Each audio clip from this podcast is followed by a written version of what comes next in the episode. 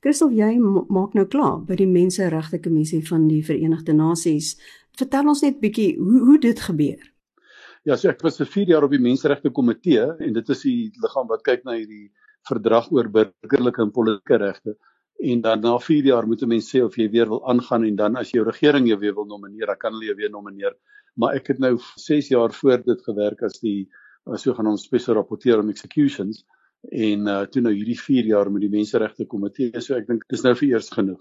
Met die komitee was, was ek nou wat hulle noem die rapporteur oor die reg op uh, openbare vergaderings oor, oor peaceful assembly.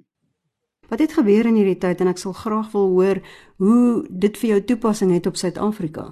Ja, die komitee werk altyd aan uh, sogenaamde general comment. So behalwe dat ons, nou kyk na individuele sake, so mense wat na hulle hoogste hof was en wat nou in hulle eie land en wat nou na ons toe wil kom, kan na ons toe kom as die land dit aanvaar het. En ons kyk ook na lande se verslae, maar behalwe daarvoor het ons ook uh, sogenaamde general comments. Dis waar ons sê hoe ons 'n sekere reg verstaan. En ons het voorheen 'n reg op lewe gedoen. Die eerste twee jaar wat ek in die komitee was en ons het nou die laaste twee jaar het ons uh, so algemene kommentaar gedoen, 'n general comment, oor die reg op vreedsame vergadering. En dit het toevallig net mooi uitgewerk dat dit nou die tyd is wat mense nou oral oor die wêreld demonstrasies gekry het en wat die state hulle self vra en die N G O's natuurlik en die V N, hoe behoort dit benader te word.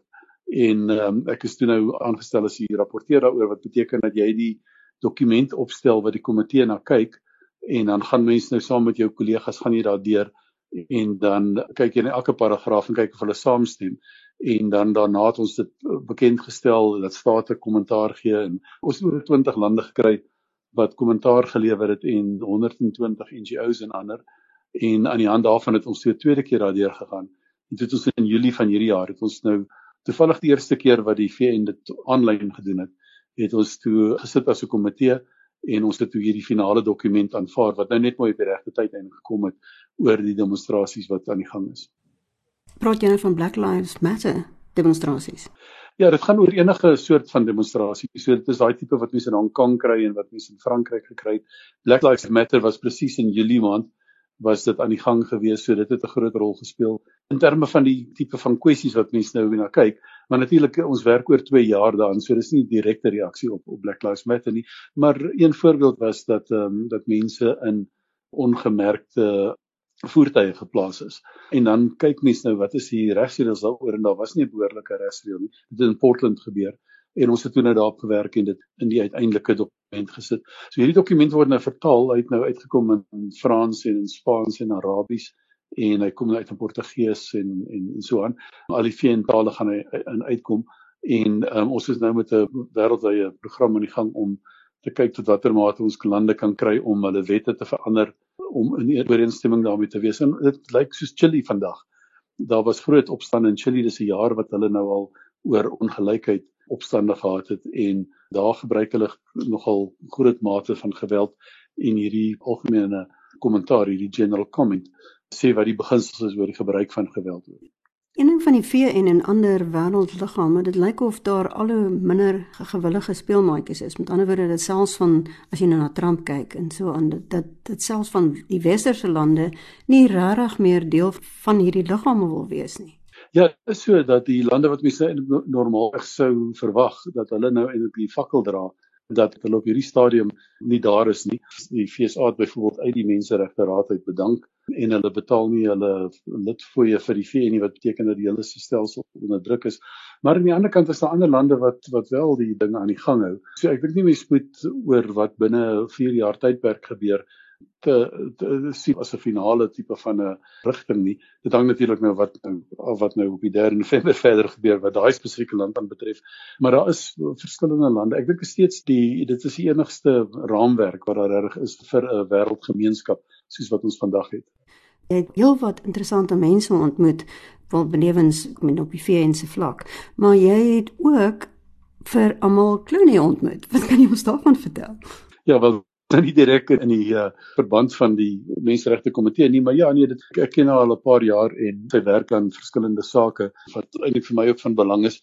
So ja, nee, ons ruil e-pos uit en ons is in kontak met mekaar en ek het haar so aan die begin van die jaar in Londen gesien. Dit is baie interessant, want ek dink die probleem wat haar waarskynlik oorskadu is, wie haar man is. Ek soos jy sê, jy, jy is vandag 'n movie van hom sit en kyk. Ja, sy is baie spesifiek ook dat sy is 'n professionele vrou en sy is a force to be reckoned with.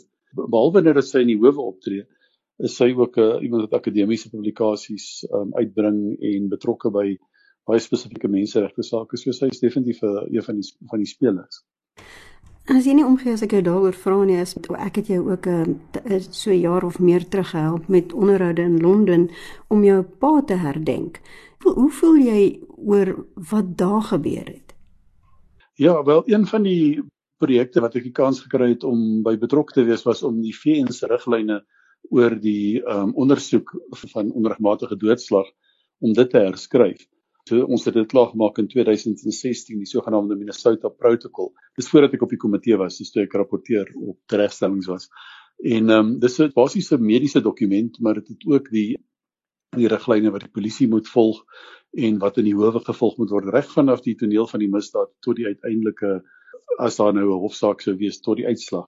En dit, dit het my halfpad daardeur, het my opgeval dat dit eintlik presies dieselfde soort van kwessie is, van dat daar behoorlike ondersoek moet wees, en dit het eintlik vir my nogal ekstra energie gegee, om seker te maak dat die verslag behoorlik ontwikkel word. Dit is die goue reël van hoe sulke ondersoeke vandag gedoen moet word. So, en hy is ook vertaal in al die tale, en hy word gebruik deur mediese dokters en deur polisie wêreldwyd. So ja, daar's definitief, dit het 'n bietjie van 'n kans gegee om terug te kom en dan te sê wel, wat kan ons leer uit 'n ondersoek wat op die ouend nie opgelos is nie, hoe behoort dit gedoen te word. Dink jy dit was nie behoorlik gedoen nie? En in jou ja, paase geval nie? Ja, ja, daar was geen uitslag nie, ons weet nie wat daar gebeur het nie. Ek kan nie sê dat as die, dit wat ons in ons reël sê gedoen word, hulle definitief persoons gekry het nie, maar dit is so dat, dat enig iemand wat in so'n situasie is, dat jy op die ouend moet weet wat daar gebeur het en wie verantwoordelik was, en in hierdie geval het dit nie gebeur nie. Ek het net altyd gewonder, of jy 'n bietjie justice iewers soek.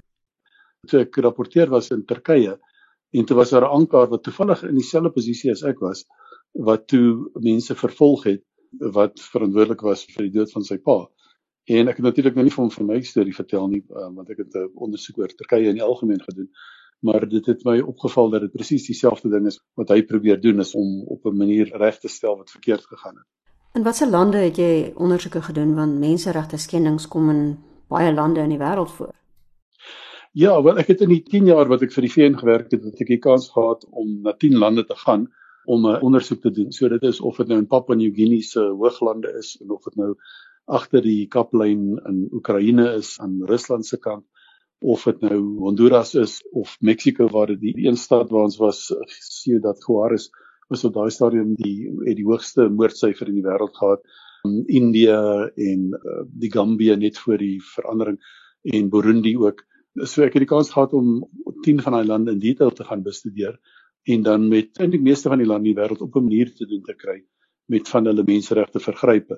So dit is 'n wonderlike geleentheid. Aan die een kant kan jy dink dit is nou die onderwerp is, is nou nie 'n opbeurende onderwerp nie, want dit gaan maar oor oormatige gebruik van geweld en. Maar aan die ander kant kan mens probeer om dit te werk, en dis die deel wat ek eintlik van gehou het. Mens kan sien dat van die voorstelle wat jy maak, word gevolg, en dat jy daarom tot 'n mate kan dinge in 'n sekere rigting druk. Ons sit behalwe vir die Minnesota Protokol oor die ondersoek van doodslag, het ons ook die kans gekry om die proses te lei om die sogenaamde guidance on less lethal weapons, deur die polisie, om dit te herskryf, en dan nou hierdie reëls oor algemene vergadering oor opstand en optogte, en dan ook met die Afrika-Unie in twintig vyftien, om hulle reg op lewe dokument, om dit nou oor te skryf. So dit was vir my baie goeie blootstelling, om nie net 'n akademikus te wees, en in 'n studeerkamer te sit nie, maar ook op die grond te wees, en te kan die idees wat jy het, daar te kan toepas.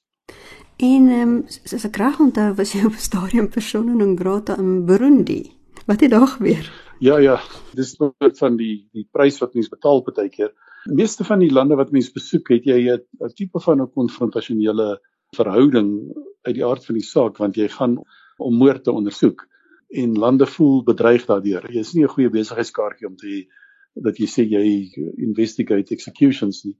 Maar um, meeste lande het mense wat met wie mense te doen kry, besef dat daar probleem is, en in alle lande wat ek tegekom het, is daar sulke gevalle, en dan is daar van die staatsamptenare wat het eindelijk wil regstel, en wil dit behoorlik aangespreek word, en voorkom word in die toekomst en so aan. In Burundi was het eindelijk maar konfrontasie reg van die begin af, en hulle is eindelijk baie geïsoleerd, ook van die Afrika groep. Dit is nie die geval met die ander lande in Afrika wat ek besoek het, soos, soos die, die Gambia, onder die vorige president nie, wat die ondersteuning gehad het van baie Afrika lande. Burundi het hulle self ook eintlik gedistansieer van ander Afrika lande. En so hulle, ek dink hulle laat die soort van ding bloot net toe, omdat hulle wil geld hê in sekere gevalle van buitelandse ondersteuning, en dis dikwels vir bevoorwaarde. Mens weet nie presies hoe daai dinge werk nie, maar hulle het dit wel toegelaat. Maar ons was daar, of ons sou daar wees vier keer, en op die eind het hulle ons net twee keer toegelaat, en um, toe die verslag uitkom, toe het hulle inderdaad, allemaal van ons, die mense wat na ons gekom het, het hulle sogenaamde persona non grata briewe voorgestuur, en om die waarheid te sê, die mense wat die komitee, die kommissie van ondersoek, wat na ons gekom het, het hulle ook gedreig dat hulle, hulle strafregtelik gaan vervolg in die land. Maar dis die soort van ding wat mense nou natuurlik, dis nie hoe jy wil hê, so besoek moet eindig nie, maar aan die ander kant is dit 'n redelike desperate poging van 'n land wat nie eintlik ander oplossings het vir hulle probleme nie, en dan maar op daai manier probeer om hulle self te verdedig of te regverdig. Nou, jy maak nou klaar by die Menseregtekomitee. Wat gebeur nou? Gaan jy nog klas gee? Gee jy nog klas by Oxford Universiteit? Uh, ja, ek gee klas in Geneve en ek gee klas by universiteit. Ek, ek het oor die laaste vyftien jaar of so by Oxford gegee, en die soort van dinge gaan aan, en ons is nou besig met 'n groot projek, ook vir die V N, maar is nou nie in, in my hoedanigheid wat ek nou was by die komitee nie, maar om die impak van die V N in al die lande in die wêreld, honderddrieënnegentig lande, al die lidstate, om dit uh, vas te stel. So, dit is 'n baie interessante projek, in die sin dat deur die tyd, vooral nou die laaste vier jaar wat ek in Geneve was, voel mense, jy werk daar in Geneve, en as jy deel van die komitee, doen jy nie die besoeke wat ek nou gedoen het vroeër, toe ek rapporteer was nie, en jy voel eintlik Geneve is 'n bubble. Um, so wat is regtig invloed van wat, wat in Geneve gedoen word? En dit is presies wat ons nou ondersoek, so ons is besig om saam met die Deense Instituut van Mensenrechte algoritme te ondersoek, wat die dokumente deurgaan, al die V N se dokumente oor elke land deurgaan en kategoriseer, en dan het ons ook in elke land 'n navorser. Nou, ons is nou nog nie in elke land, maar ons is besig om in elke land 'n navorser in plek te kry, wat daardie landse dokumente deurgaan, en dan bring ons die twee by mekaar, en dan het jy 'n prentjie van maak hierdie goeders werklike verskil. So daar sê maar, in die Menseregtekomitee wat ek was, is daar 'n besluit oor abortus in Ierland, en dan sê Ierland goed in die lig daarvan gaan ons 'n referendum hou, en toe hulle hulle abortuswette verander. En op daai selfde manier sien ons in baie ander lande in die wêreld, dat die komitees op een of ander manier, maar dit word nie behoorlik geboekstaaf nie, dit op een of ander manier 'n invloed het, en dit is wat ons nou probeer om nou eintlik uh, uiteen te sit, en dat mense nou kan sien in watter gevalle dit nie 'n verskil maak nie, en watter gevalle dit wel 'n verskil maak. As mens so na die wêreld kyk, dink mense, oef, ons gaan agteruit. As jy nou menseregte kyk, voel jy ons gaan agteruit of maak ons vordering? Ja, ek dink met hierdie soort van dinge moet mense altyd oor die langtermyn kyk. Jy weet, dit help nie om, om te kyk wat in twee jaar gebeur, of, of wat nie, want dit kan soveel verander. En in die veld wat ek nou spesifiek werk oor doodslag en oormatige gebruik van geweld, is dit duidelik dat as mens oor die lang termyn kyk, dit voel nie so nie, maar daar is 'n afname in die persentasie van die bevolking van die wêreld, wat 'n gewelddadige einde het. So dit is al vir 'n aantal eeue, as mens na daai lyn kyk, is dit besig om af te gaan. Dit is vir ons natuurlik baie skokkend as ons sien dat daar iewers iemand deur die polisie doodgeskiet word of uh, wat ook al die geval sou wees. Maar dit is ook omdat ons deesdae dit die nuus eintlik baie duidelik sien. En mens sien uh, iemand wat dit op 'n selfoon afgeneem het en jy sien dit dan in jou huis self. Uh, Daar's natuurlik baie daarvan wat mense nie sien nie. Dit soos Amerika se word dit ons opgeneem. Die berekenings is dat daar in die, in die afgelope paar dekades tot ses miljoen mense in die D R K dood is. Dit word nie opgeneem nie. Maar oor die algemeen is daar baie beter nuusdekking deesdae van gevalle waar mense byvoorbeeld deur die polisie geskiet word. En daai syfers is inderdaad besig om af te neem, al voel dit nie so nie. En dit wys vir my dat ons dat ons wel in die regte rigting op pad is wat die groter prentjie aanbetref. So die les wat ek daai leer is nie dat ons minder menseregte nodig het of minder ingreep van die V N nodig het nie. Ons het meer en ons het meer getekende ingrepe nodig en ons moet beter verstaan wanneer hierdie ingrepe regtig werk. En ons moet ons nie laat afsit daardeur dat die mens dink dat dit lyk partykeer asof alles hopeloos is. En nou met COVID saam is dit nie die tye wat mense regtig altyd voel dat jy die lig sien nie. Maar in die algemeen is daar oor die langtermyn, ten minste oor die afgelope paar eeue, is daar 'n baie groot verbetering wat die waarde van mense lewe aanbetref.